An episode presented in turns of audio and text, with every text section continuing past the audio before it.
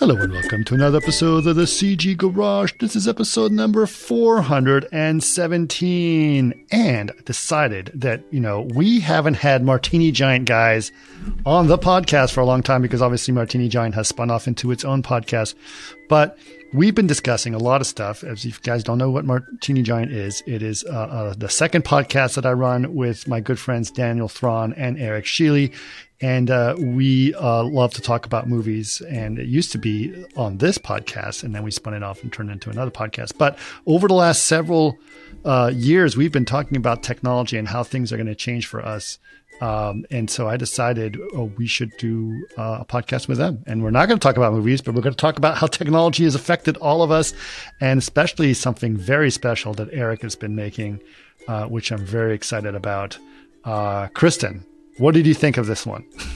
Well, this was a very good podcast. You guys are all very, I love all the different personalities in it. Um, we first get kind of the life and job updates of Dan and Eric. Um, and I forget who disliked sci-fi. That was pretty funny too. Was that Dan or Eric? I don't know. Eric um, says he does not like sci-fi, which is total B S because we know he does yeah. love sci-fi. He just doesn't like Star Wars. Which I love. Um, and then you guys kind of just do a super deep dive on A I, um, their views on it. You kind of get into the nitty gritty of it, as I call, um, kind of what art is, what qualifies someone as an artist. Um, and A I now is just a different model platform for people to use. Like it will be around. Um, so what will it be in five to seven years? Who knows? You guys discussed it could create a whole movie. It's, it's a very interesting podcast. I love listening to you guys. Yeah. I mean, we've been talking about this for a very, very long time. Uh, there's obviously a lot of mixed feelings and controversy about it. Um, there, Dan is definitely uh, someone who's very pro A I in terms of what it can do. Um, and this is coming from an actual, from an artist artist as well. So uh, we've also observed a lot of what uh, uh, Eric Sheely has been doing. Uh, he's been creating these absolutely incredible images, and I'm going to go ahead and put a link to that, the, the the stuff that he's been doing on this podcast page. So make sure and check that out. Uh, but he's been basically recreating uh, memories of his past from the nineteen seventies in Connecticut uh, and creating photographs. They look like photographs of events that happened in the seventies, but they're completely made up in his mind, uh, and they're uh, based on reality. But it's very, very strange, this journey that he's been on, and I've been following it for a long time, and I just had to start sharing it. Uh, and it also talks about him, and he talks about him uh, having Alice Cooper as his neighbor as well, which was oh, also yeah. kind of incredible. Uh, and that's a story he's been trying to tell, tell for a very, very long time. So it was good catching up with those guys. Uh, I see, I talk to them uh, on a daily basis because we do a lot of stuff for Martini Giant. And if you guys, I'm going to start playing. If you guys want to check out Martini Giant, go to martini giant dot com. Uh, check out our podcast there. Uh, and you can get it anywhere else you get your podcast, including YouTube if you want to watch us on YouTube. Uh, and you should also go to um, uh, our Twitch stream, which is twitch dot t v slash martini underscore giant. And that every Saturday at three p.m. Pacific Standard Time, we have a stream where we do the podcast recording uh, live. Uh, or if we don't do a podcast recording, we do a watch party, but it's a lot of fun. And so that's it. That's all I'm plugging for Martini Giant. Uh, but uh, besides that, you should guess, uh, uh, hopefully that you'll enjoy catching up with uh, Daniel and Eric. Okay, we've got a product announcements coming up. Uh, chaos dot com is where you can get all that. The big one here is V-Ray six for three D S Max. Update one has come out. Lots of new updates there, uh, including uh, new masking tools that can be used uh, in the V F B for the lens effects and the denoiser and things like that. Uh, V-Ray light materials, uh, uh, post-processing, uh, there's a lot of U S D work that's been done. Uh, a lot of speed-ups have been done in the environment fog, as well as uh, fifty percent less G P U usage on textures.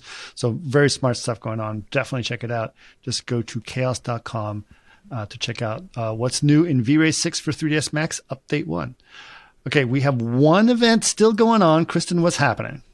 Yeah, so you can find this out at chaos dot com slash events. This is the one that's been ongoing since January, and it will actually only has a few more weeks run. It will end March thirtieth, um, and it is recording, so you can watch of tools and techniques to visualize an eco-friendly home, um, learn how to render an animated virtual tour with Chaos Vantage and V Ray six for SketchUp. So go to chaos dot com slash events to sign up for this and watch the recording. Perfect. Very exciting. And of course, if people want to know more about the podcast, where can they go, Kristen? You can go to facebook dot com slash C G Garage Podcast or chaos dot com slash C G Garage. And if you'd like to watch us, go to youtube dot com slash Chaos Group T V. Perfect. And if you guys have any other ideas or comments on the podcast, feel free to reach out to us.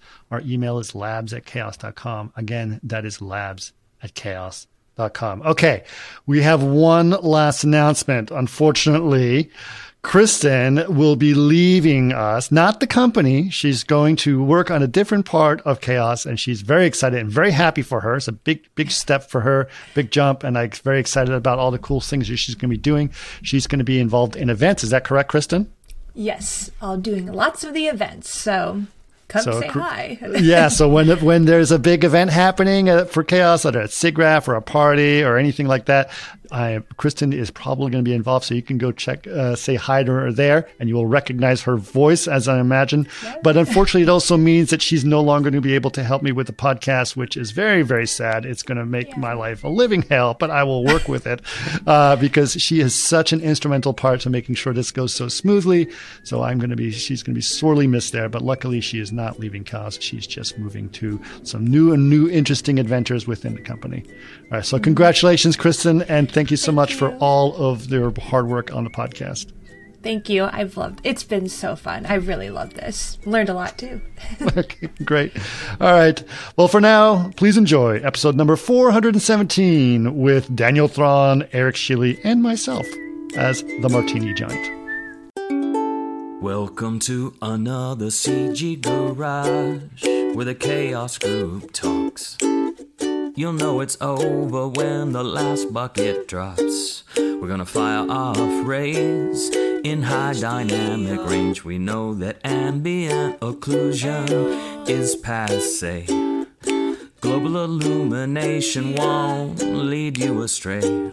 And while image-based lighting is really swell, you need to make sure everything has Fernell. All right, guys, this is going to be an interesting one because it's a little crossover between uh, our podcast and then the C G Garage and sort of catching up with people. But I don't. Some people who haven't necessarily listened to Martini Giant or doesn't know don't know it exists. They should probably go check right. it out. But I figured we'll check in, let people know what you guys are up to, because I know you guys are doing a lot that has changed a little bit, and we don't always. Maybe people want to know beyond us talking about movies, what you guys are up to. Can I just ask a quick question? Yeah. You look so crisp, your your image, and mine right. is blurry. I, I'm like yes. I'm like in a seventies film, like the close up. Yeah, uh-huh. You got the sort Vaseline of a Lippman filter going on there. It's kind yeah, of nice. It's yeah. like. Uh, yeah. I'm using a real camera. As so a am I. The camera camera. The camera camera. No. What are you using as a camera, Eric? I don't know, some little thing that says Logitech. Oh, okay. So, there you go. Mine says Sony, so there you go. Maybe that's a little different. Anyway, uh, Eric, let's start with you since you started going. What what you what have you been up to? I know you've you know you've sort of started doing a lot of interesting jobs here and there, including some personal projects, which I also want to get into. But what how has things changed for you since the pandemic and and sort of doing the things you're doing? That's a very interesting question. Um, what has happened? Well. When the pandemic happened, I, you know, we sold our house, we moved, we, our daughter wanted to go to school with her cousins. And so we moved to Orlando for her high school years.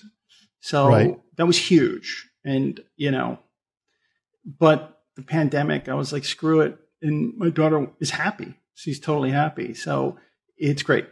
But it's weird. Like, because I have a studio now, which is high ceilings, it's my own studio with like, my computers, my work. It's um, strangely, because it's remote, I'm getting more work. I guess, you know, it goes back to that theory my brother used to tell me when I was like fourteen. It's like, you know, you're like aspirin, no more than four times a day. So it, I think the fact that remote is probably the best things for the aspirin type people like me. So, uh, but it's great. You, but I've you're been, also getting jobs from people from all over the world, right? Yeah. I just did a job, an Unreal job. I designed and built this whole thing on Unreal for a company in Tokyo. And I did that for like five, six weeks. And that was great. I did the whole thing myself. I tracked in Blender, if you can believe that. And uh, it was fun. And it was just me. And it was great. And now I'm working for uh, Impossible Objects right now, doing Unreal work for them. Right. That's also interesting. Really nice guy. Now, you've, you've, you've sort of done the gamut of, of, of new and pushing technology stuff, and we're going to get to the A I stuff. Uh, definitely going to do that. But you were doing stuff with N F Ts for a while. You're doing a lot. I of was. Stuff I Unreal. worked at a company when I moved here. I was still writing, um, and then I got a job uh, working with all these great guys at a place called Infinite. It was Dreamview, and it became Infinite World. So I was designing N F Ts, doing look dev for N F Ts. And I did that for a year and a half, a year and three quarters. And the company went out of business in November. So, okay. But that was really great. And that was basically taking all my skills and just wrapping it up, you know, learning. I, I, you know, I do a lot of substance designer and substance work and Unreal, and just kind of porting my skill set over to that just to keep work going. Yeah. And I think with the pandemic, I think the Unreal, I think the remote is actually probably really good for certain artists who can just, I can dive rabbit hole and be working twelve hours. So there's value there rather than having to drive to Venice and, you know, uh, hearing people talk about Star Wars all day. No offense. No offense, but Dan. I'm not a sci-fi guy. So, you know, that kind you of stuff. You always say you're not a sci-fi guy. I'm not a sci-fi guy. But let's, let's be real. You love sci-fi because we've named numerous sci-fi films that you adore. Because they're great. I don't consider but, them sci-fi. I just, well, okay. But yes, two thousand one is not sci-fi. Well, it's it's it's a masterpiece. So that's different. But I'm not a Star Trek kind of guy. I'm not that's a Trekkie. That's the thing. I don't Star Trek or Star Trekkie Wars? Worlds. Uh, you know, I like, all you're saying is that you have taste and discernment. Yeah, maybe that's it. I mean, even this is stuff the thing that, like uh, that Doctor Who. I was like, oh, what God, yeah, in no, God's no. name is this? Like, crap? There's a lot of stuff I like about that kind of material, like about corny. The thing is, like the the the issue really is that when uh you talk to someone and say, like, I love sci-fi, and I say it proudly, I love sci-fi. What I'm really telling you is, I have terrible taste. I have te- don't trust me in sci-fi because I will like it anyway. No, because when you're it's bad. You're responding to the stories. You're responding. No, that's to not the- that's not true. Like I'm I'm agreeing with you one hundred percent. Like I will watch absolute trash sci-fi because the the vibe of science fiction is entertaining to me regardless. Or I'll watch. I, I'm my tolerance for Star Wars is way lower, but like. You know, like I'll watch stuff that I know it's like the acting is not good. This is really cornball. This is blah, blah, blah. But I like the vibe because I like, you know, starships and lasers and blah, blah, blah. So I'm easy going on it and it's fine. It makes it very difficult for me to be trustable in a situation when I've already told you I like green slime from nineteen sixty so-and-so. And then yes. I say also see uh, Under the Skin. You're like... Mm. I don't know. Under the Skin is a beautiful film. Under the, okay, all right, incredible. all right. So, so just sorry. I'm, this is this is turning into a Martini Giant episode, which I knew it would. But here's it is. By that logic, Eric says he doesn't like sci-fi. He doesn't like Star Wars. And then you say you like good sci-fi and you don't like trash, which by logic means Star Wars is trash. Largely, Star Wars is trash. I think that sounds right. It's true. Okay. Anyway, very interesting. But uh, but anyway, Eric, uh, you've been doing some really cool work. I want to get into the other one, but let's touch base with Daniel real quick. So you've you are doing a lot of matte painting, which is uh, something that you uh, are well known for. Uh, but also, you started to deviate from that more recently. What's going on? Uh, I had uh, well, yeah. I mean, as like I'm definitely on the aspirin route with Eric. Like you know, being working from home is a thousand percent better for everybody involved because like I uh, I think primarily because, like, when Eric says, like, you know, like, I don't have to listen to the guy that talks about Star Wars. I may not talk about Star Wars. I actually, I do talk about Star Wars all the time. I talk about how much I am annoyed by Star Wars, and I'll do it for eight hours straight at work, and it slows me down. Whereas, like, if I'm alone in my tiny closet and having to work, it turns out I get a whole bunch of stuff done. So the people I'm working for are happier, I'm happier, and I can just mumble to myself about George Lucas and nobody cares. And, you know, like, I mean, I'll still email Eric about it constantly just to uh, simulate it for him. No. But yeah, no, it was like, I, I think that, uh, that I, uh, I, I hit a, like a, I hit a point, um, artistically, uh, that I felt like I really needed to change up how I was thinking about my life and what I was doing, and, um, like how I was making money and what are the things I really want to accomplish. And so I've been trying to um, switch things around. And uh, so I've I've gotten back into, uh, I've gotten sort of out of the V F X game for the time being. I'm more into the uh, video game scene and writing for video games again, which I did a long time ago. Um, and that's been very satisfying and sort of flexing those muscles. And uh, it's allowed me to uh, sort of fall back in love with the aspects of V F X that I do love, because I can I can uh, apply them to the projects I'm working on, the films that I'm making that are mine, as opposed to, you know, you know, God bless Michael mm-hmm. Bay, but, you know, like, I'm not just painting rocks for Michael Bay, you know. And I've so, never heard uh, God bless Michael Bay before in my life, but that's okay. Some, that would be a great name for an, for an indie band, Painting Rocks from Michael Bay. Painting Rocks from Michael Bay. Exactly. So yeah, it's been, it's been a uh, it's been a um, philosophical shift for me, and a um, uh, artistic shift, and I have to say my happiness universally um, has increased greatly, and my sort of stability emotionally has increased greatly since. Um, Since deciding to do that. That's great. That is that is great. I think it's also somewhat ironic, the fact that, you know, Eric moved to Florida, you you're all the way out in B F E, Mars, Mars right? You're you're way out there on the outskirts of Los Angeles. Right. I'm out. Uh, I'm in. I'm in. I think it, it, if anyone it, it knows took, where that is, so it's way out there. It's like a free mug, C G Garage. I think, and and you know, I'm in, I'm obviously in the, in the Burbank area, as you guys know. But the fact is that even though that has all happened, we talk to each other on a daily basis, yeah. almost all the time. We're chatting, mm-hmm. um, and I think the thing that I, uh, you know, that we were we've been doing is we've been exploring as a group just some ideas, creative ideas, uh, a lot. Uh, uh, just the, the three of us, because we're, I think we're both very, we're all very creative. Um, and, uh, and we're also sort of leveraging some of this changes in technology and how that's going to affect our creativity to, for the best, right? We're saying it's like, okay, how can we take advantage of this new technology and what is it going to do to our creativity? Because I think Martini Giant in itself is starting to, to grow a little bit beyond the podcast, uh, mm-hmm. in a lot of ways, and sort of looking at, uh, at how we can do other interesting things as a group together and sort of leverage each other's uh, strengths, uh, which I think is kind of fun. So um, lots of things happening, which is exciting. Um, and I'm excited to sort of talk about what those things are going to be. Some of them we'll talk about today, and some of them we'll talk about at some other point.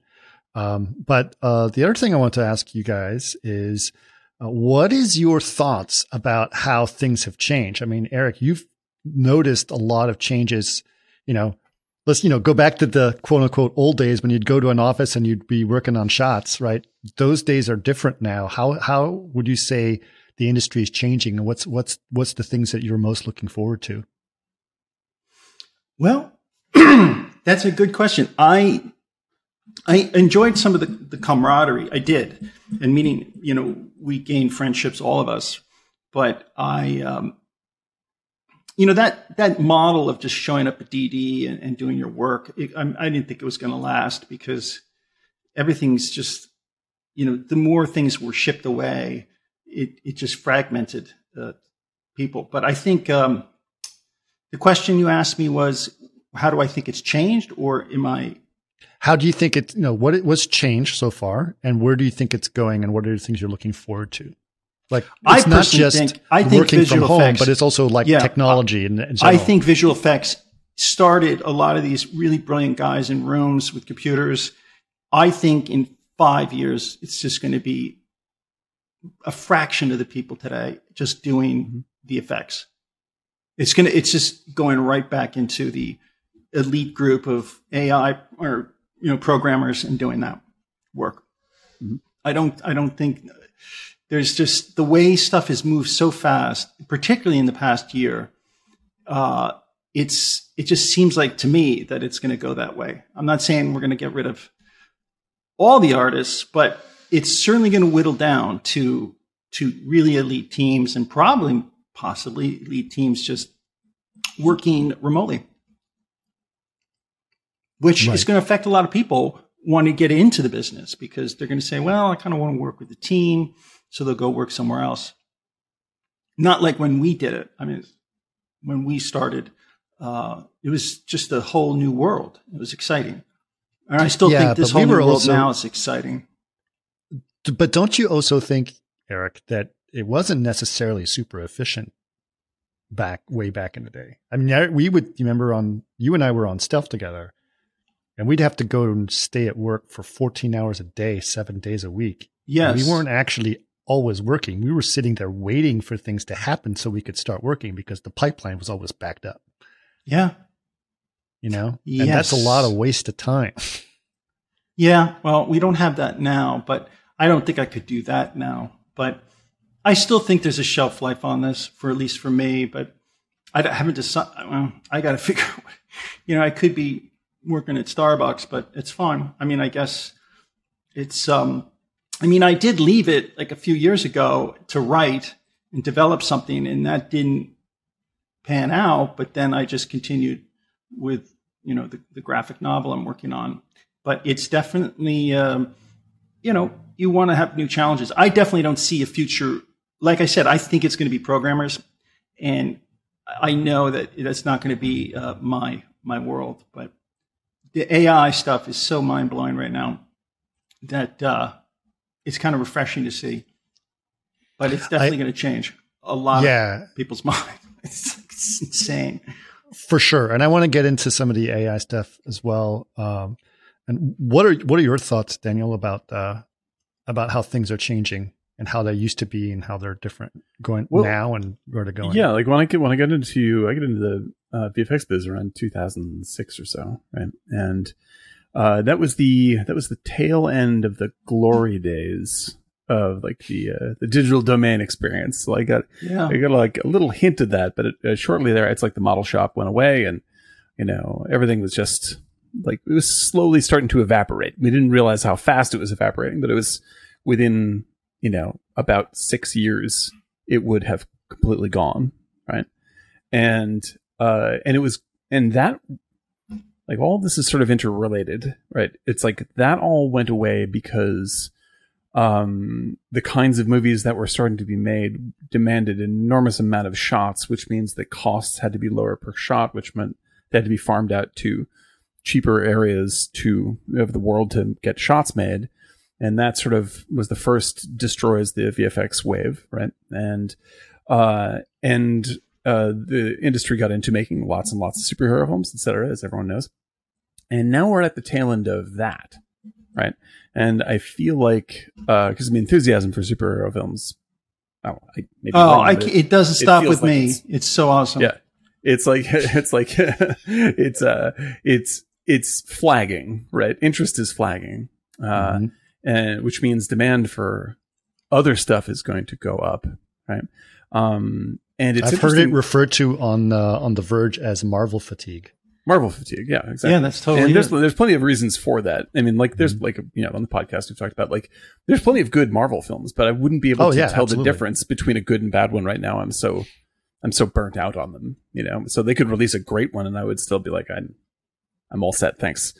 Um, I'm and, set, thanks. Uh, and so, but it's interesting that it happens to intersect with um, a moment where like, as Eric brings up with A I and a lot of other things, like the industry of making movies, not just V F X, is uh, is about, I think, to change pretty radically. Yeah, and um, and and this goes for streaming as well as as traditional Hollywood stuff, right? And uh, I think that has to do with um, uh, the collapse of the the because the system invested so thoroughly in giant, expensive, uh, you know, three hundred million dollars blockbusters that have to recoup their, et cetera. Then we get hit by COVID and that doesn't work anymore. And the whole uh, watching, uh, the how we watch things has changed. All these weird, perfect storm elements come in um, and sort of force people into a corner of like, like, what is it that I really want to be seeing? And also, what is it that I really want to be making as an artist? You know, if you're in V F X or if you're a filmmaker, how easy is that to do now? And then here comes A I going, it's so much easier than you thought it was, you know? And, uh, and so I can't imagine any of the stuff that we're used to, um, whether it's how V F X works or how the studio system works or how the streaming system works being true in five years. I think it's all all going to change radically. And it makes me think of like when Coppola said the thing about like, you know, now the cameras are so small and portable and all this kind of stuff. Like, you know, some little girl in Illinois will be able to remember that movie, right? In his wife's yep. film. Yep. And, uh, and like, I, I think there's two interesting things about it. One is that uh, like he is right. Like now things are literally, you can make, you can make a, A, a a full-scale release movie with your phone, and before we even get into A I, right? And um, everything is available to you instantly. Like V F X can be done by small boutique groups that do an incredibly good job. Things are more deliverable to niche interest niche interest groups of people. So if you want to make your super weird indie sci-fi thing, there's an audience for it. Mm-hmm. You know? Um, but it still comes down to He, he was surprised, and I think later was surprised, like not too many little kids in Illinois, even though they had the tiny new camera, went out. It's not like you got flooded with a zillion new movies. Like you didn't. Like there's a limited number of driven artists in the world. And it's also the medium changed, so everything's spread out. Right. Exactly. And so like the, uh, like you're going to, Like, I think that, like, what Eric said is true. It's just sort of like it as a vast mechanism, you know, a massive industry uh, that employs tens of thousands of people. I don't think that's going to be true. Like, in, mm. in any step of it. No. I think that's all gone. I mean, and in, in one way, it's sort of like saying, you know, how many... It's sort of like everyone's worried about what... Like, say if they came up with some amazing new car that could... fuel itself and fix itself and blah, blah, blah, blah, blah. Like what, how many drivers would there be left in the world? The people that really love to drive would keep on driving. And then Pep Boys people would be out of business. And so we're losing all the Pep Boys, like all the, all the, all the middlemen of every level don't really have work anymore coming this way. And it's really just going to come down to people that want to do the, make the art. Yeah. Okay. Uh, but let's let's talk about this because this has come up a lot, obviously, and we have had many discussion on this. So I, but uh, I don't want to start in the middle of the conversation that we've already had because I want people to have some back, sure. uh, some some some you know understanding of what we're doing. We have been discussing the issue of the backlash in A I quite a bit mm-hmm. in terms of the reaction towards it. What are what first of all? Explain why you think that backlash is, either one of you, doesn't matter. Explain Dan why you guys well. think that backlash is happening and what, how, how to deal with it. Well, I'll, I'll, I'll take first whack at this because I, I first of all, want to point out that like one of the great, uh, like one of the great artists uh, with A I that I have yet seen is Eric. so like he is. this is yeah, like I, it is one of the best I've ever seen. It's really his, your work is incredibly startling and consistently beautiful and, um, uh, has a, um, mm, I'm has very a touched by that. To I don't it. Get that all it's incredible. Time, honestly, it's very yeah, kind of it's you. It's beautiful work. It's incredible work. And it's uh, it's what proves you know, my theory to me, which is like, I know everyone's super upset, and I totally respect that because, like, like I said, I you know, the cloud painters of the world, the rock painters of the world for Michael Bay, that that's not a job anymore. You know, like that that shit's gone. Um, and uh, so all that all those kind of middleman positions that can be done by machines are going to be done by, by machines, and I have to find something else to do with my life. Yeah. Uh, so Same. I completely get that. And, um, but in terms of reacting to this as an artist, right? Um, I think it's a mistake to think that A I is an artist itself. And we tend to talk about it like that. Like, it's going to take our jobs as artists. Like, it can't. It literally cannot. And the reason why I think that is because, and I've used this example on Martini Giant a million times, it's like if you took random dude out of a line at Walmart and gave him A I tools, and you got Eric Sheely, and in the morning you say, use A I to give me one uh, image, the most beautiful thing, the best thing that you can make. Right? At the end of the day, the dude from Walmart's going to give me, you know, Kim Kardashian riding a dolphin w- with her hair made out of harmonicas, and Um, and Eric's going to give me something really beautiful and meaningful. And that's because you are the, the end user of that tool is the one who decides what is put out by it. And we're only going to have ever more. And Eric proves this because the work is so consistent. Like, it all looks at part of a piece. Like, it's only going to get more controllable. Um, And so you will, people will refine this into like, I just want to correct that eyebrow, and they'll type, maybe type in text or maybe select it and say like, change that into like a little bit longer, yeah, and re- and just move them up apart, and you'll sculpt it by talking to the computer. You're the artist that's making it happen. And if you don't think that that's being an artist, then I would say you probably don't think that Stanley Kubrick's an artist, because Stanley Kubrick didn't act in The Shining. He didn't. Um, write the music for The Shining. He didn't, didn't do the set dressing. He didn't do the set dressing. Like, yeah. He didn't do anything for The Shining. He wasn't a cinematographer. Yeah, except he had a vision of what it was supposed to be, and he got people to execute it together with him.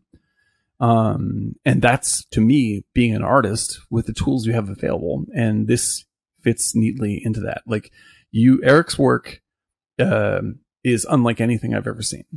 And uh, and that is a path to um, how this tool will be used by real, like a, a, a new I literally just posted the work or some of it today for the first time on LinkedIn because mm-hmm. I've been keeping it secret. But then it's I was wonderful. Like, screw it, I'm just going to do it. And well, so I did it, and I'm starting to like again these. Well, I've never gotten a lot of LinkedIn hits. All of a sudden, I'm getting some LinkedIn hits, which is yeah. nice. Right. So uh, and I. I'd like to use this podcast to get me, people more aware of it and see what you're doing. Um, I don't, ju- well, let's just jump into it because you already opened the subject, but I do want to circle back about some more stuff about, uh, about A I and as we go. But Eric, since we're on the subject, how much, how, you, I know a lot, but tell me as much as you're comfortable as the audience knowing, since you've already started putting things up online. Tell us a little bit verbally what you're doing and what, what, how is it different than what other people are doing? Uh, well, I appreciate the the kind words, both of you. Uh, basically, the story is is that, can I go back to a couple of years? Yeah. Yeah. I, I you know, I've always was working for directors, and I, I probably wrote about, with old partners, I wrote about eleven scripts, but nothing went anywhere, and Hollywood just beat the shit out of me. Sorry, French. And I was to this one guy, this is my best idea. And he joined me on the journey to try to make it into a television show. But we got so beat up um, from twenty nineteen, twenty eighteen, nineteen, and through the pandemic that, uh, I mean, I haven't talked to him in eight months. Uh, God bless him. He's a great guy. I just, everyone just gets back into their world. But I couldn't, I, for me, knowing the tools that I do and sitting at, you know, major studios like, you know, Endeavor or C A A and trying to pitch this and no one getting it. I feel like, you know, for a lot of artists, that's probably like, why, why are people controlling your future? Um, so I, it started, I'm, you know, cooking, man, on um, basically a graphic novel. Because I, I did a pitch deck, which was very much, and this was a story that happened, something happened to me as a child, and it's just always with me. And it just was uh, incredible. And so I'm turning that kind of experience and my perception, my basically what happened. And a lot of it is also, um, you know, I think I've mentioned it before, but maybe not. But when I was a young child, um, we moved to Connecticut from New York. And when we moved in, it was, a, it was in uh, up, not upstate Connecticut, it's Fairfield County, Greenwich, Connecticut. And we had a housekeeper that worked for us, and next door was an old hundred-year-old estate, and the Alice Cooper band lived there. And those guys lived there. They wrote, like, No More Mister Nice Guy there, everything. And she would take me over there, and it, had, it was like forty thousand square feet. It was just magical. And I would just, it was literally our next-door neighbor, and we could hear the music all day and night. And we would go over, I would go over there and just watch them play and feed the snake. And so I turned that into a story, and then somebody I know knows Shep, and so then I ended up meeting Shep and having breakfast with him, and I and Alice came, and they loved and this it. This was a few it, years ago. This is yeah, it was like three years ago, and so we try to get the thing going, but then COVID hit too. So I'm just making the book, and uh, but part of the journey for me was that I've always had this thing where it was you just always try to recreate Uh, things that you remember. And I'm finding that as I'm writing, I'll go to Midjourney and I'll start prompting and essentially kind of building out what I'm writing or seeing. And it's an incredible tool. And I wasn't doing it to be like copy an artist. The interesting thing is that I was talking about somebody with this. I don't reference artists, even though I, you know, was a painter and art history undergrad and then for film design for graduate school. I, I know a lot of artists. I don't reference artists. I just re reference time period and people and uh, clothing and nuances from that time period from nineteen seventy-one.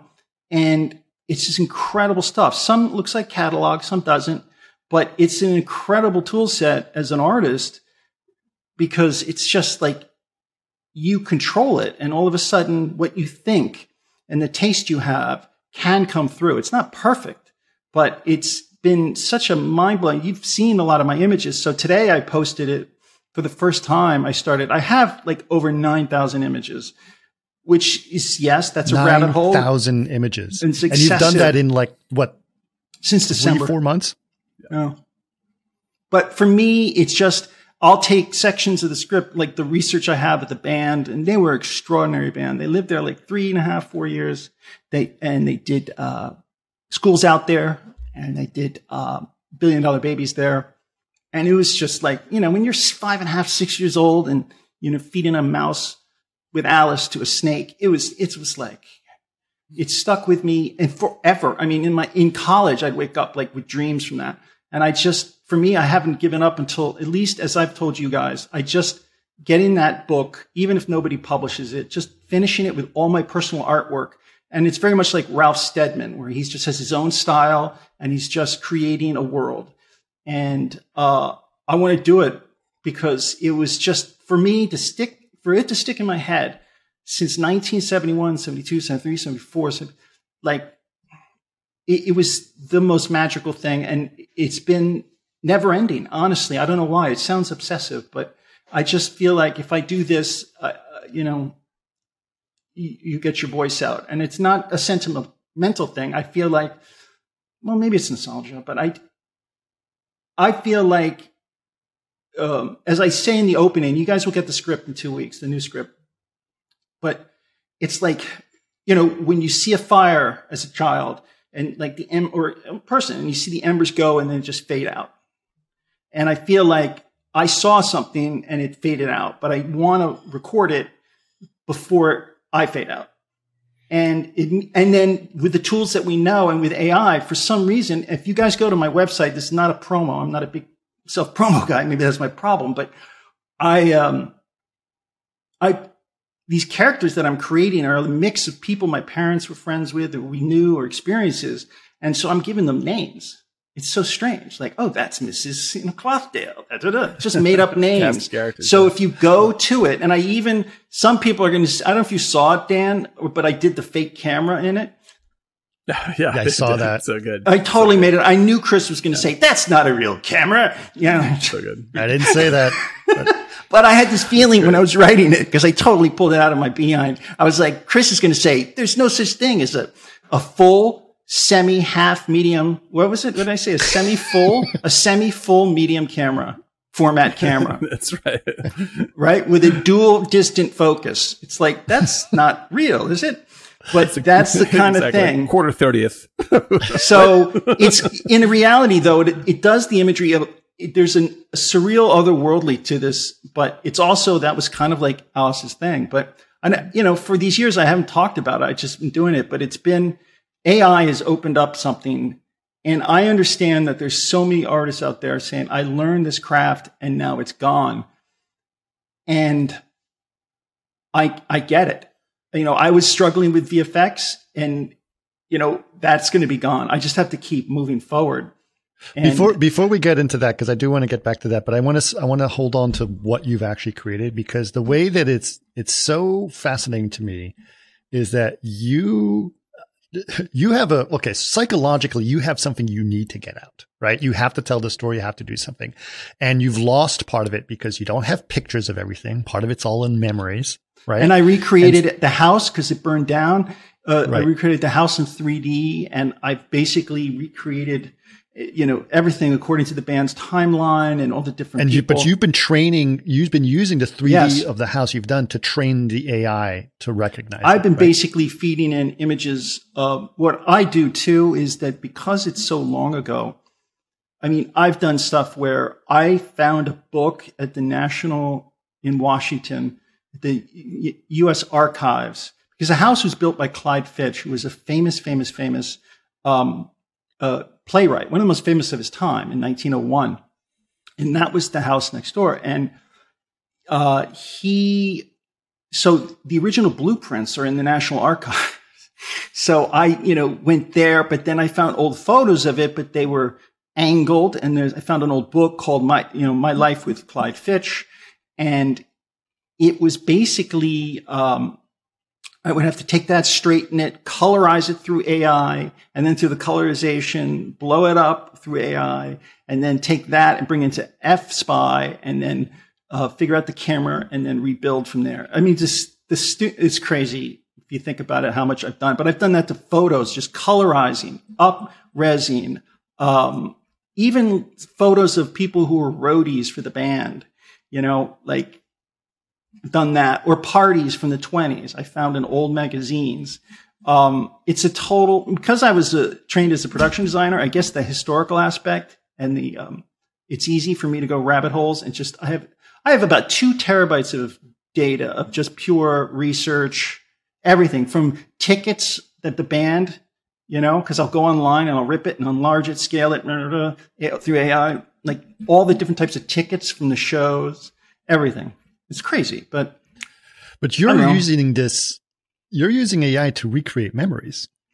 That I'm doing, yeah, and it's not totally there, but it's pretty wild because I'll take pictures I have of the street and then the house that um, you know it burned down, and um, but I'll do that and then bring it in and try to merge a, a lot. It it was really crap in the beginning, but all of a sudden, I think by like end of January, February, I started really getting the swing of uh, prompts.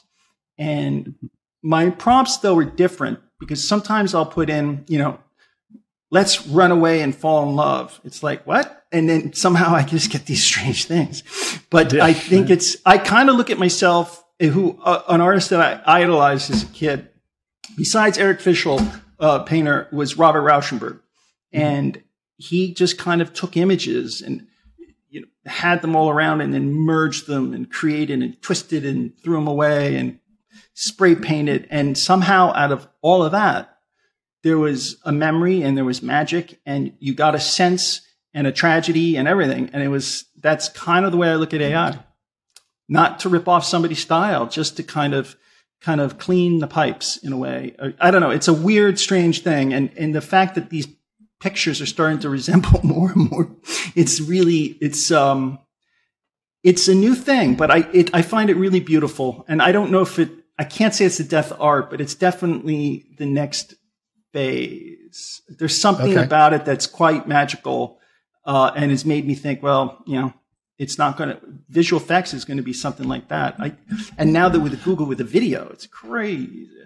Well, the other thing I think that uh, Daniel and I will, will note and uh, is that you are one of the most prolific people we know. This is yeah, before I was going to say that we, and it may be a shock to people that uh, Eric's produced nine thousand things with this, but like before A I, he still would have produced nine thousand things. Well, n- not exactly. He would have produced a thousand. He would, yes, he exactly. would have I'm produced a thousand things, but he, he would have been frustrated to, that he didn't have enough time yes. to make nine thousand things. Yes, yes. And now he can. Yes, it's very true. He is a, he is an extremely committed uh, talent. I was yeah. not like that though. Yeah. I was not like that as a young man. I wasn't. And I was, you know, I had wonderful experiences in my life, but I wasn't like that. But I ran into people that really made an impression on me and um, about their commitment to art.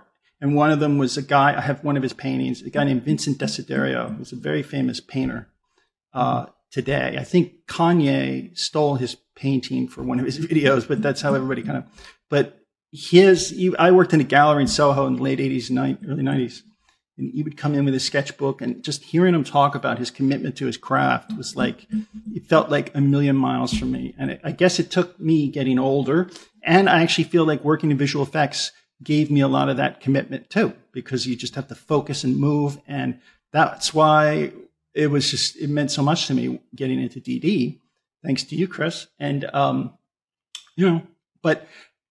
It, well, I wasn't like that. So now it's not catch up. I just feel like, uh, you know, you, you have, you have, this is your lane and this is what you do. And you just have to commit, you know, like every day you have to commit to it. Uh, and it hasn't been easy, guys. It, you know, it has not been easy. No, I, I, I, you know, because, because we've done Martini Giant together for so long, and we're very familiar with the the, the struggles and the, and how hard it's been for you to be able to get through what you're doing. But I do find it wonderful that you found a way to to start to to to exercise this and to get it out there. And uh, obviously, Daniel and I are also committed to helping you in that process. That's I know, of and I just do. One thing. I think the thing. And it's very thank you for having me and, and talking. I didn't. I totally forgot we had this tonight. I, and you said Riverside. I was like, "What's Riverside?" I was, I was like, "Oh, we have a podcast."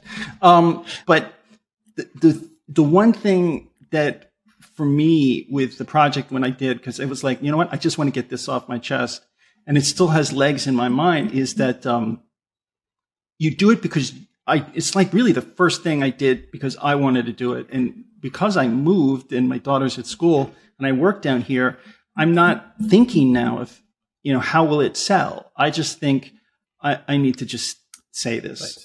Right. And that has been the big shift since, you know, even meeting with Shep and Alice, which was, they're amazing guys. Um, and they actually got it. Shep got it. He was like, oh my God, this is so odd, but it's very much like him. He's like, really bizarre. I was like, really? He's like, yeah, it's a very strange thing, but it's Alice. It's great. And we talked about the old house and stuff. But I definitely, um, if you don't want to sell something, don't try to make it to sell. And I did so much of that to try to fit in a mold. I, you don't fit in a mold. You just do what you think you should do. And that's one of the big things I would tell anybody, because I made so many mistakes that way. And we can't take back time. Share can turn back time, but not me. But, um, yeah, that's, that's what I wanted to say is that, uh, it definitely, I think Cher has stopped time. She has stopped time and she is wonderful. But the thing is, uh, just what I'm saying is not a lecture, is that you want to just build for yourself. And this project was pretty much the first time I was just doing things, what would sell, blah, blah, blah. And it's like, you know, I did a surfing movie for kids. It's like, first of all, I don't surf because I don't like going in the ocean, you know, and yet somehow I did it. And um, just do what you, you feel you should do and not what, you know, I think that the pandemic helped that way, if I stop talking. it just put people alone to reflect and to feel like what they should be doing in life. And life is very finite. Uh, Dan, what is what are your thoughts, generally speaking, about some of the, obviously there's some people who are very much against the use of A I. We're, we're looking at, at Eric as a, as a, as this beautiful example of, of incredible things that are coming, that are help, helping him and doing a bunch of things, and are using the, the very tools that people are so angry about. What yeah. are your, what are your thoughts about the, that? I mean, not, not just, obviously they're worried about their, their jobs, et cetera, but also they think that there's something unethical about A I. Right. What are your thoughts about the ethics of it? Uh, like, I, like, yeah, we, we, Like uh, I have uh, I have a very close friend who's very, uh, you know, their world was very upset by this. Um, we both know someone who's very, very, very mad about this thing. Um, and uh, and like I like I have to take the like have to take the what they're saying about how they're feeling at face value. Like they're like it's legitimate to feel this way in that like they're scared and they're angry and um, and uh, they. want to have a voice for this somehow, and you know, you like stop being afraid, however, like by stopping whatever this thing is.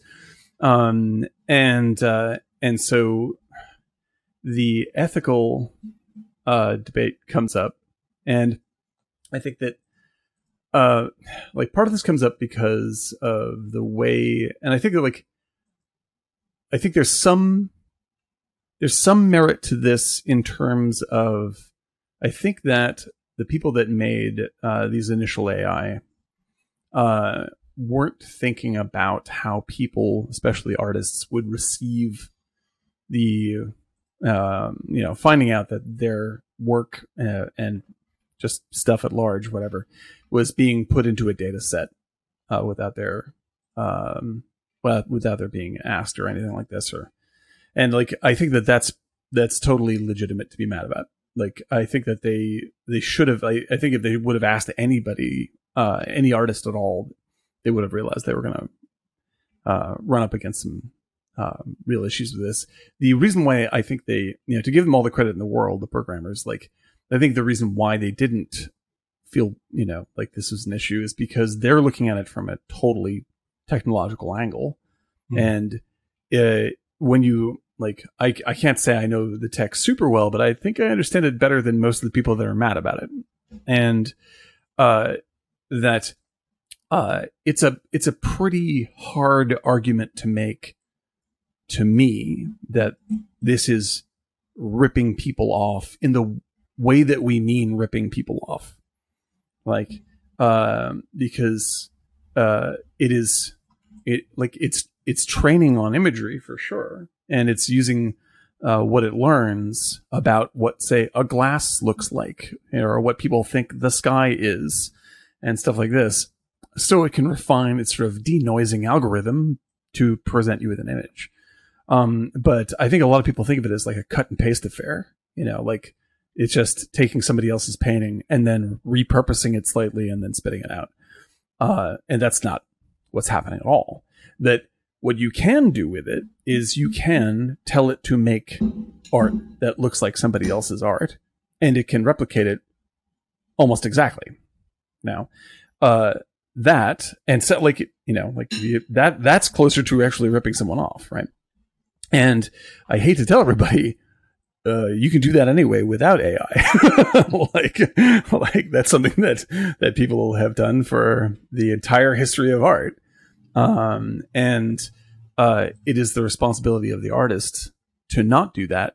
Um, and to even try to recognize when you are unconsciously doing this, because like you get, you're influenced constantly as an artist. I'm like, I'm in, influenced constantly. I'm always looking at it. It's the only way to be an artist. This is how I learned to be an artist, was exposing myself to, and as much art of all kinds as I possibly could. And, uh, you know, when I was training to be an illustrator, like it was just copying artists I liked until I burnt them, the, um, the technique into my, uh, into my hand, into the, my, my physical ner- nerve pathways knew how to do that stuff now. Um, and, uh, you look at any of my early stuff, it's just like I'm ripping off comic artists I love, painters I love. I'm then stone cold ripping them off. I just like I, I just couldn't even break out of it, right? Um, but later on, I developed into my own style because that's what you're going to do anyway. Your voice is going to come out because you're not going to just be satisfied in replicating someone else's work. You're going to synthesize everything around you into your voice, right? And uh, uh, so when you when you have a machine that can produce an artwork instantly, right, and it looks like something. Like, if that looks like a Rauschenberg, exactly like one, mm-hmm. right? Uh, my my reaction as an artist would be like, well, that's really impressive, but that looks like a Rauschenberg as opposed to a Thrawn. Mm-hmm. You know, like, I don't want to make a Rauschenberg.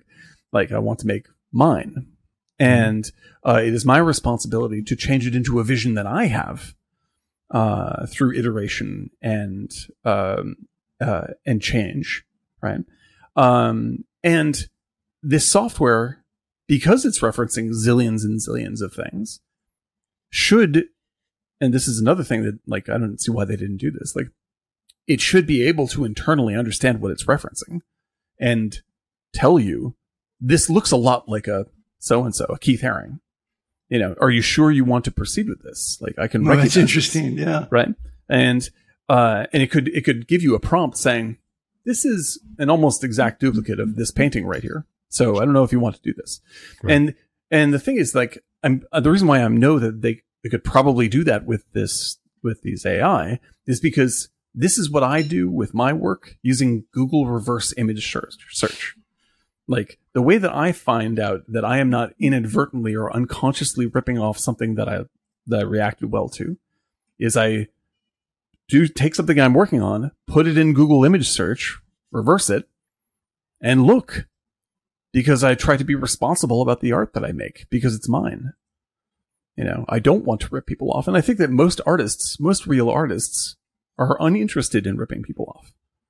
And so, yes, this tool, intentionally, intentionally, sure. And like, of course, like it's a, it's a pretty, it's a pl- pretty vague area between like, are you referencing, or is it an, is it an homage, or is this outright stealing?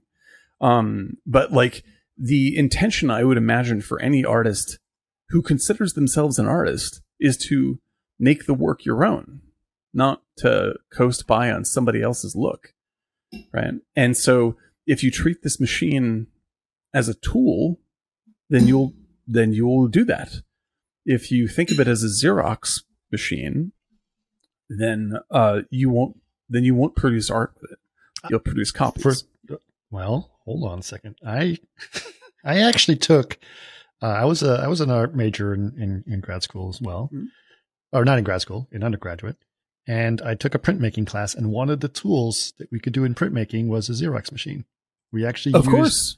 Xerox machines to make art, and yeah. they were oh, pretty and, and, interesting like, exactly. things that were coming right. out of a Xerox machine. But right, I, I mean, as we to, talked about with uh, Andy Warhol. I mean, yes. Andy Warhol's uh, replication of other people's work. I was just and about his arrangement of that other people's work is new art. Sure. Like, and we all agree, and largely we all agree that that's true.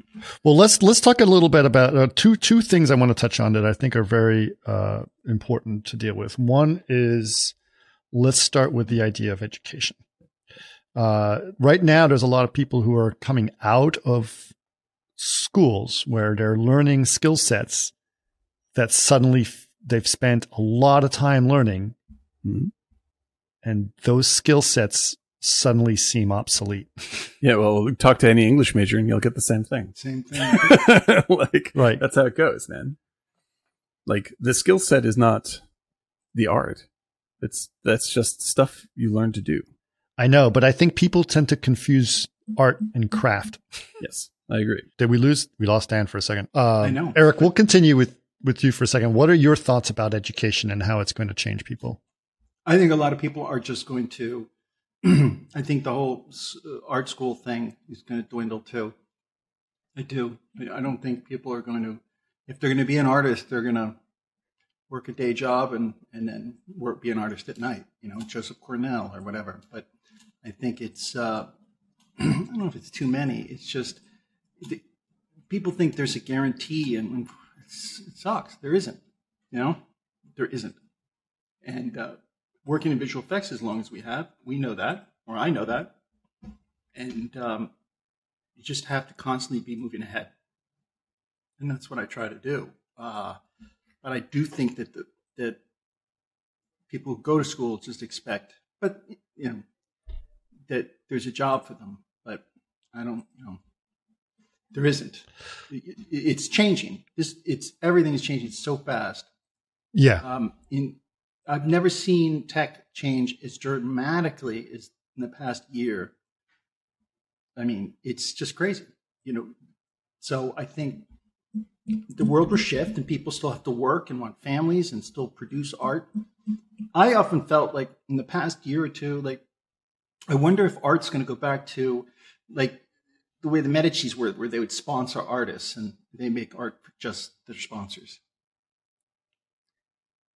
Right. You know, and, what, you know, what about, what are your thoughts on, uh, stock photos and how that's going to be completely disrupted through A I? Yeah. Yeah. Stock photos? Yeah, absolutely. Absolutely. And I do think it's, I do think when you reference somebody's style, that's their style. Um, and um, it's, it is kind of, it's stealing in a way. That's why I literally posted my first time last night. It's been months because I was like, ah. But for me, I just use A I. Like this job I did for the Japanese client, I did all this A I stuff just to get a sense of like mood and ideas for color and texture. And it worked. It was great. You know, I didn't say, hey, here's my painting. It was just, this is a, a reference, some ideas, right. Just like the stuff I'm doing now. And, uh, you know, I don't want to just put something out that looks like, Uh, another artist's work, because I, I, I don't, I'm just not comfortable doing that. And plus I don't want to, I want to just do my own thing, you know, and you can see traces of Rauschenberg or whatever else in my work, but I'm not, you know, copying it. So I think people look at it as just stealing. They got to step back and say, can you use it as a tool for inspiration and get your ideas out? Um, my stuff is all private, so I can just get my ideas and think. And it's it's great. And, you know, ninety percent of the time I don't use it, but there's some gems, and they really, it's kind of strange. It just like opens up this whole floodgate of. Yeah, uh, it's interesting because you, you do share stuff with me often. Yes. And I, uh, I have, you know, I keep them on my phone. I don't, I don't share them necessarily with people. Uh, although now that you're making things more public, I'm going to share things more publicly about it. Uh, I help promote it. But what is interesting to me is that uh, every time I show it to people, they're, they are so used to seeing A I yes. art that's weird but different or whatever. And it all kind of looks at us like, I've never seen anything like what you've created. Like to them, it's like a lot of people thought that I'm just showing them old photographs. Yeah. It's like, oh, yeah, this is an, wait a minute. What? And I was like, no, these are all. And because you make them, and I, I think, you know, you even, you, you hinted at like, them. You know, I tell them, it's like, no, I want this like it was shot in an instant, like Instamatic well, camera. My character right? for the for the graphic novel, even for the television show I was pitching, was he, he was gifted a camera. And right. so everything is through that type of camera. And for the website, I just made it up, some stupid thing, but I like to give names and whole histories to, to each photograph. And um, it's just kind of, it's interesting because it, they're not real, but I made them real by just, if you go to my website, and to the, we'll put a link, you can see, and I'm just going to start adding it with all the names and the people and the history. And it's all fake. Not that, mm, it's just kind of interesting how. Well, it's not re- fake. It's, it's made up. It's in your mind. But that's, but here's the beautiful thing. It's like, I still, I like to create every day, and okay, I'm just building this for my graphic novel, but I just, I, uh, you know, I like to be able to do it myself. And I think that's the painter in me. And, uh, you know, I think not like trying to sell the show, which didn't work out, but it's fun. as long as you get your ideas out and you keep going, um, I think you're good. And I think even if you use A I just for ideas, you might be surprised on how it steers you and um, just towards uh, new directions and, and ways of looking at things and composition and uh, happy mistakes and uh, things about yourself. So it's, I think it's great. And I'm not scared of it because it's inevitable. It, the floodgates open too. So it's not like I, you know, say, put it back in the bottle. It's open. Right. But a lot of it, like I said before on our podcast, that a lot of it is stuff that you'd put in, you know, a dental or podiatrist's office, like the artwork. It's horrible. But, you know, it's their work. But it is repetitious and, and it's, you know, based on other kind of things that you can see in styles.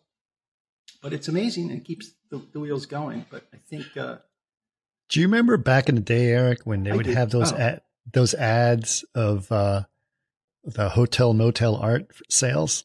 That remember was those? Saturday Night Live. Hotel motel art. Yeah. It's great. It's awesome. Yep. Yeah, that was Dan Aykroyd doing that. And uh, look at this. J D N. Um, but it was, uh, yeah, that's, that's, it's, there was a lot of that. There's a lot of that, but it doesn't mean it's, everyone's contributing to something, but I definitely, I don't, I do think what Dan touched on, or you touched on like ten, eight and a half, ten minutes ago, I think where they're going to say, this looks like a Warhol. Are you sure you want to do it? That's going to come. Where you're going to get prompts, people, little things pop up and say, your image is too close to this. Right. And, and then stop. Well, that could, that, that that's true. And that absolutely could come up. And I think it would be interesting if, if, and when it does. But here's the other thing is that a lot of these systems are trained, or the systems themselves. Hey, damn, no, sorry about that. It's back. That was, that's the most crashed my computer has ever been. Nice. B S D'd. Yeah. Yeah. It's done cold. All right. Well, hopefully this will all work out. But anyway, I was talking about like, you know, uh, he, he was talking about how, uh, what if the systems could recognize what you were mentioning, recognize that your image is starting to look a lot like this, and maybe you should consider that. Mm-hmm. I think that's a very interesting idea. But there are a lot of the other systems, like Stable Diffusion, for example, that is an open source project, and you can train, continue to train Stable Diffusion with whatever you want, yeah, and do whatever right. you. So yeah. The openness to that is also, you know, available to people to do. Um, Not to mention that I feel like we talked before, like I think there's, there's actually a, a path here for artists who don't make a lot of money normally on their work to get compensated by having their work be part of uh, licensable image sets, you know, via like Getty. You know. Well, I, I've been watching. We were guys, just talking about the Getty images. Selling, like yeah, their their business model is completely disrupted now. For, yeah, like, they have to change literally everything. Yeah, yeah. I, yeah. I've been so watching. Like, go ahead, Eric. There's guys that are now just selling um, their own sets of of uh, models and uh, prompts. Yeah, right. Like, look at the, that's that's my big advice. Is like, I understand that it's super super scary, you know, but like, look for the ways that it. that uh, you can both practice art anyway, as much as you can, and look at how you can make money with it, um, and take advantage of these changes as opposed to resisting them. Because if you resist them, it's, it's, so what it's if, a self-fulfilling prophecy, you know? What That's if it. You basically, in ten years, you can make text to video, somebody writes a prompt, which is their whole movie, and just sells mm-hmm. the prompt. Sure. You own the prompt. And then you can right. As render an N F T. The movie. Yeah, you can render the movie or not render the movie. Well, this is this is the thing.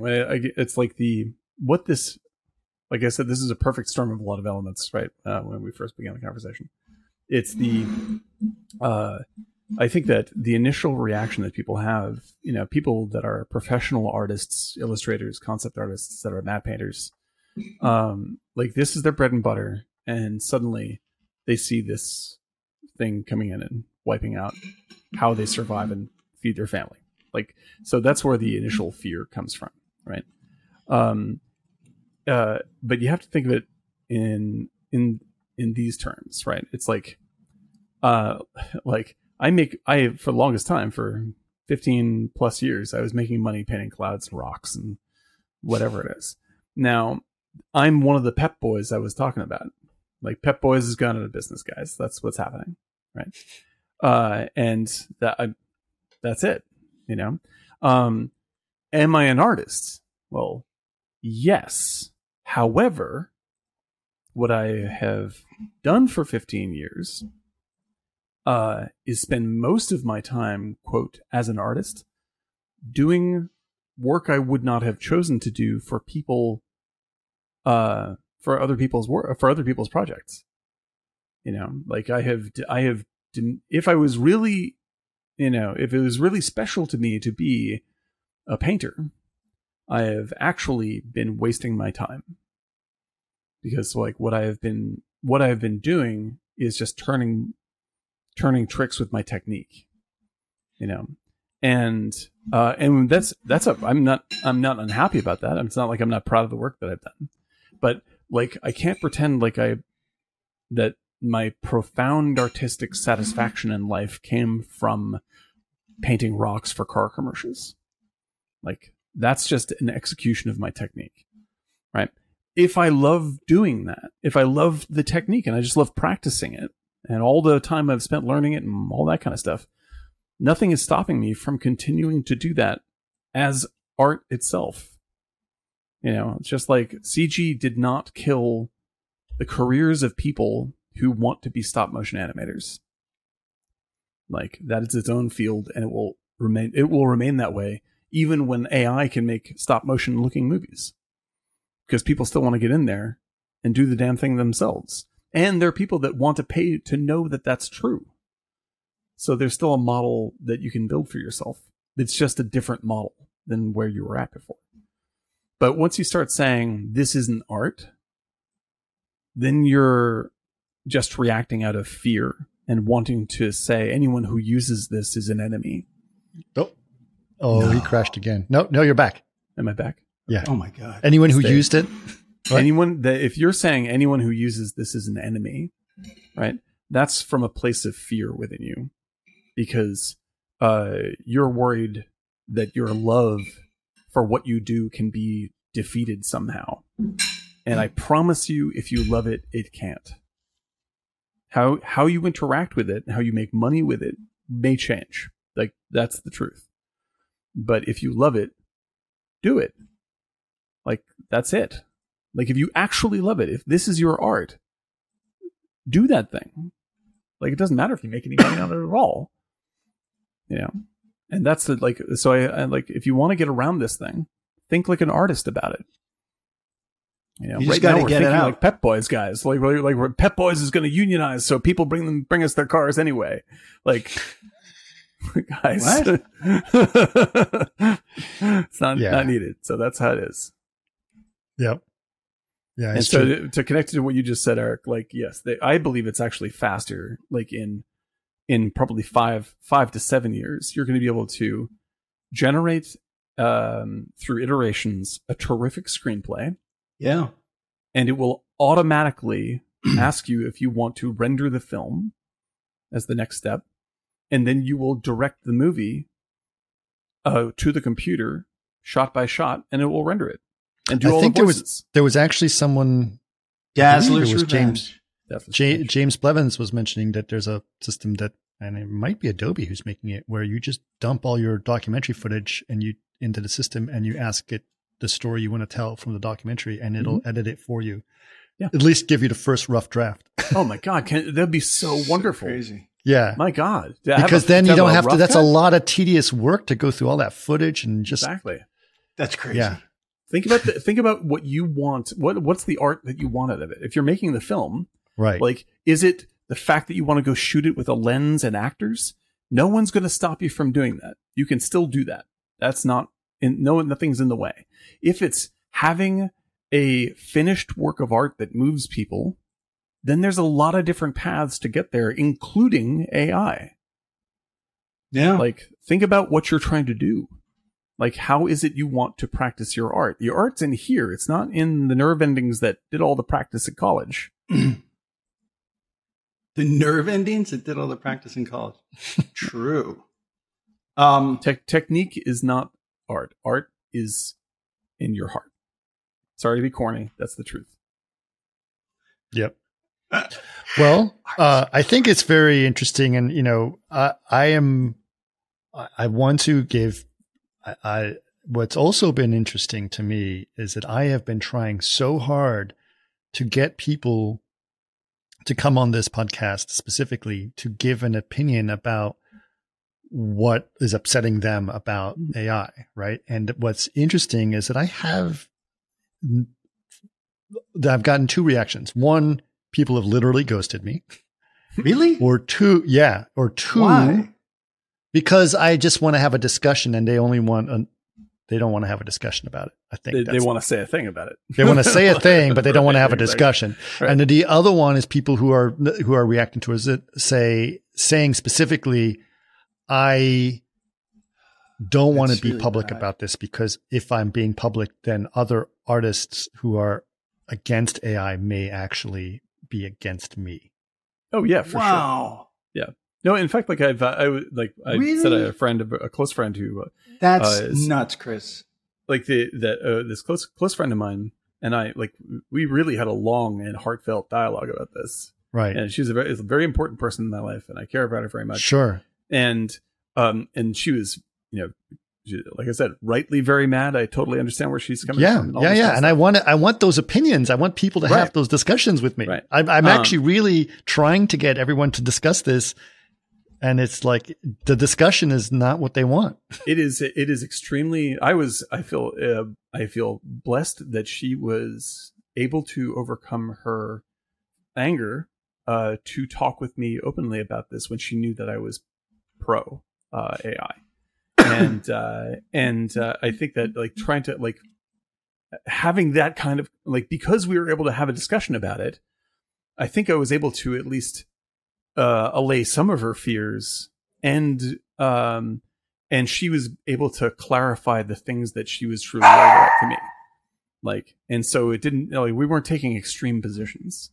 Sure. You know, and once you do that, then there's a way through, you know, like then we, we, we can continue to say like, there's a way through for both of us in this. And we, you know, we love and we trust each other. We can do this and it's going to be fine, you know, but it's when people refuse to talk, uh, or let the, let their anger get the better of them that there's, um, you know, like there's, there's, it makes things worse for everyone. Sure. They're scared though, and I understand. I, I understand that. I do. It's it's, but at the same time, it's like, look. Remember, whenever we used to have roto departments, mm-hmm. and then they started just shipping it out to somewhere else. Sure. And well, the thing that I would think was hard for people in the roto departments is that that was the entry job. Yeah. Mm-hmm. Right. Oh, I know. You, if you want to be a compositor. That was where you and started. Eventually become a, if you want to be, a, you start with roto, then you go to being a compositor, then you become a lead compositor, then you become a compositing supervisor, then you become a digital effects supervisor, then you become a visual effects supervisor, and then you win an Oscar. That's yes. the road, right? Yeah, it's like, it, roto is like when, uh, it's like when Uma Thurman's in the box in Kill Bill and she has to learn to punch through the wood with her hand. That's, that's doing roto. That's doing roto. But now that's good. That job is gone, like you said, right? And it's not just gone because it went to cheaper places. It's gone because it went out, you know. But the thing is, roto really almost got replaced like through education, because if you went, there used to be, there's now schools where you learn how to composite and you can go right from school to being a compositor. Mm-hmm. There was no school to be a compositor right. back then. So you started with roto and you learned as you go. That's right. Um, yeah.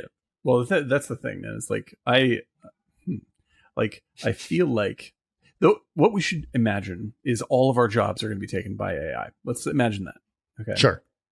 Every no matter what you love to do, so A I is going to be able to make make it faster, and they'll make way more podcasts. interesting podcasts than this one too. This is true, right? And so that's how it works. So, uh, you're and so the, the whatever the economy then has to shift to like, you know. Uh, paying everyone in America a dividend from American A I, and that's how we have money to buy stuff. So oh, our lives okay. are paid for. Wonderful. Just so, just so we can have some sort of, you know, thing to tell, like A I totally takes over. You don't have a job, but don't worry, you still can eat, and your, you know, your kids are fine and all this stuff. Like, mm-hmm. imagine that everything is taken care of for you, and uh, you can do anything with your day that you want.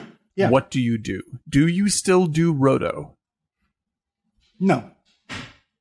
Okay, then don't be a roto artist. Do you still paint, even though it takes yeah. forever? Then paint. I mean, I, I would be t- turning out what I can to clean the pipes every day. That's for sure. Yeah. Um, okay. But if you love that practice of that, if that's the way you want to practice it, nothing's stopping you from doing that, but do it because you love it. And that's what A I is giving us, is the room to practice what we love and to get to the things that we love faster. If the technique isn't the thing that turns us on. I think what's interesting is the interest in art has gone up exponentially. Mm-hmm. Mm. And I'm seeing way more things like, yes, like you said, you know, Kim Kardashian riding a dolphin with, you know, staplers for her hair. Yeah. The the what's interesting to me is that someone has that idea in their head. Mm-hmm. Absolutely. Yeah. It's it amazing. May not necessarily be the best thing, but like, I love the fact that someone has that idea. So someone who who never uh, who would have no skill at drawing, yeah. who has crazy ideas and can't stop thinking about them, and, and just thinks like, I can't draw, I'll never be able to get these ideas out. Now has a way to do that. Right, and that's great. And if they have great ideas, they will be seen. Yep, like, these are great things. And I think it's and I think uh, you know, it's also made people think very hard about what art is, which I think is a healthy thing to do. Right. Yeah. Yes. It's interesting. I heard someone told me the other day, um, who happens to work at a, in a company that makes hardware that facilitates a lot of this A I stuff.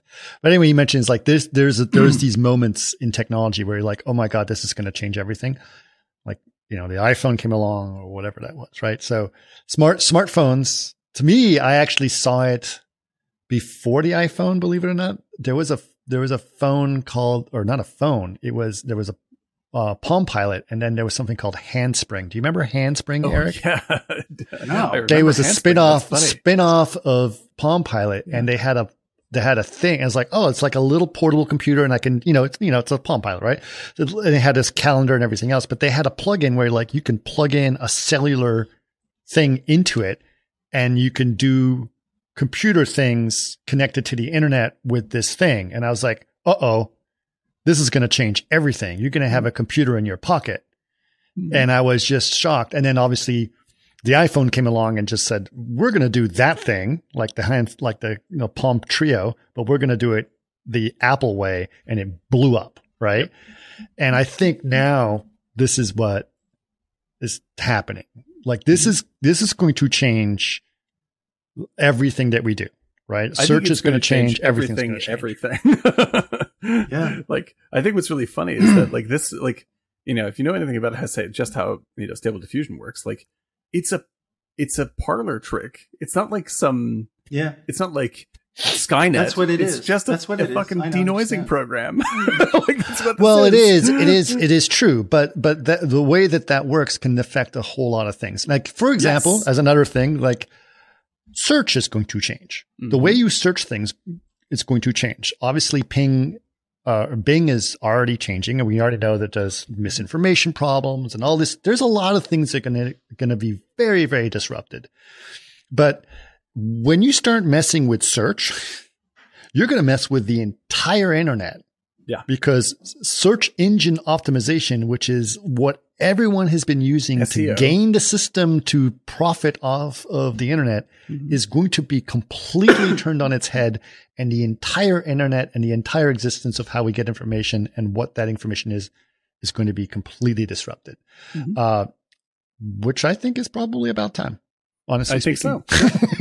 I didn't mean like I, I see like I think what's really interesting is like all these things that are happening. I mean, I just while I was waiting for my computer to reboot, like I saw that uh, they let's see if I even have the article here. It is uh, uh, they're using Stable Diffusion to um, take the data of uh, uh, brain scans and reconstruct imagery. And I was Did like, "Did you see that? Did you see that, Eric?" Yeah, yeah. I was just like. Whoa, I just watched Until the End of the World. Right. Like, that's really wild. That's yeah. really wild. I kind of look at A I, or at least um, diffusion, uh, Midjourney is like a, it's like spoken word. You just put these words together, and all of a sudden you have something else, and it, there's something beautiful about it. It really is. Something I, very artful about it. Yeah, I agree. I do. I, I do want to uh, because you know, first of all, people who who've never heard of Martini Giant should realize that our podcasts go th- three hours, and we're not going to do that. Subject people to a three-hour podcast here because I don't want to go into that. But uh, I would like you guys, or one of you guys. Uh, well, actually, we'll go with you, Daniel. If you were to describe people, okay, what is Martini Giant? Tell tell people what it is. People have an idea. Uh, okay, the quick sum up is that um, we uh, we all love movies deeply, and we love talking about them. Uh, we're all uh, in the movie business to one degree or another, or have been, and uh, and so we have this sort of uh, slightly inside baseball look at how movies are made, and um, and we. Uh, we treat it like it's like we you know, we started because we were sitting down, uh, you know, at uh, the Firehouse Bar and Grill in uh, uh, in Venice, just talking about movies left and right, and it just made sense to start doing it in front of a microphone. So it's very much like a casual hangout, uh, deep deep dive into literally anything that pops into our heads. Uh, Eric has tremendous uh, history in actually physically making films in New York City with some uh, pretty big art directors. Uh, and, uh, Chris has obviously worked in some of the biggest V F X, uh, films of all time. Uh, and I am one of the biggest movie nerds you've ever heard talk. So that's, mm-hmm. that's what it comes down to. Uh, Daniel is pretty close to being a walking I M D B. Yes. Uh, uh, and Eric is, uh, very, very closely, uh, very similar in a lot of ways, but they have very different perspectives. And I tried to facilitate the conversation. I like good uh, films and Dan likes, no, I'm just kidding. Like, no, you are completely right. We have to, that's, you're completely right. Like, well, I, like sure, the best man. thing you can say about God, me is I like movies that? so much. I don't care if they're bad.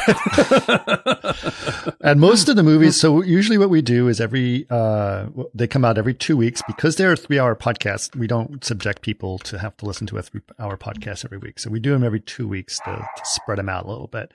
Uh, but they are, um, we usually talk about, we can talk about movies that are popular or well known, but rarely do we. We actually tend to talk about movies that you may not have gotten a chance to see, or you maybe never heard, but you should have. Yeah. And so one of the things we do is we say it's like movies you never got around to seeing, and now you don't have to, because we basically spoil the whole film for you, and you guys get to, to talk, you know, see it that way. But um, we're very interested in, in, in your, you know, if you guys want to know more about Martini Giant, just go to martini giant dot com and check it out, because uh, I'd love to have you. Uh, I will put the link to my, my Midjourney yeah. blog. And it's different yeah. than obviously C G Garage, where I do lots of different interviews. But uh, also should note that Martini Giant came from C G Garage. It started off when I was like running low on material, and I would say, "Hey, you know what? I'm just going to have Dan on, and we're going to talk about Star Wars." That's you know that's what we did. And then Eric started joining us, and we started talking about Alien, you know, mm-hmm. stuff like that. And we started just getting into it. And I said, "Hey, we're doing enough of this stuff that we can just do a spinoff, kind of like, uh, you know, uh, All in the Family and The Jeffersons," right? So that's right. It's the Norman Lear of uh, Star Wars. We are the Jeffersons came out of All in the Family, right? That's how it went, yes, right? Yes, that's correct. Yes. Yeah. So, with the, so Martini Giant is The Jeffersons, and All in the Family is C G Garage, and it all comes down to the kid in the hospital in Saint Elsewhere, and we're all part of that world, right? right. Uh, in the end, right, right. I'm sure people are going to say like a Marvel reference instead of that, but you know, yeah. that's that's our generation. We're all Gen Xers. So, right.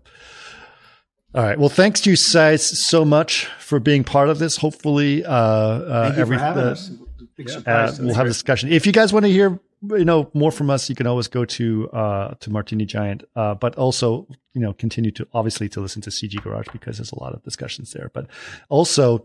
As I think I've tried to make it clear, if you have a point of view about A I that you would like to share with us, specifically if you have a point of view that's saying, hey, I think there's something wrong with this and I'd like to share that opinion, I would love to have you on. I am not going to be very defensive about A I. I, am I still to have can't a believe people didn't want to come on because of that. That's really strange. Yeah, it's very strange. Um, it's just odd. Wow. I've been that's really trying to have this conversation, and yeah, I... Like, 'cause that's how mad they are, and they know. Like, getting getting that mad on air is not going to be fun for anybody, including them. Right. You know? Right. But I'm sure someone has a constructive argument that they can give me. It's, it's so. out there. People have very reasonable yeah. points of view on this. So yeah. Yeah. That's, right. I'm sorry. That's okay. Like that, it's okay. Know? It's all right. All right. Well, thanks so much, guys. Thank that you. Was great. Thanks. That was great. Thanks for having us.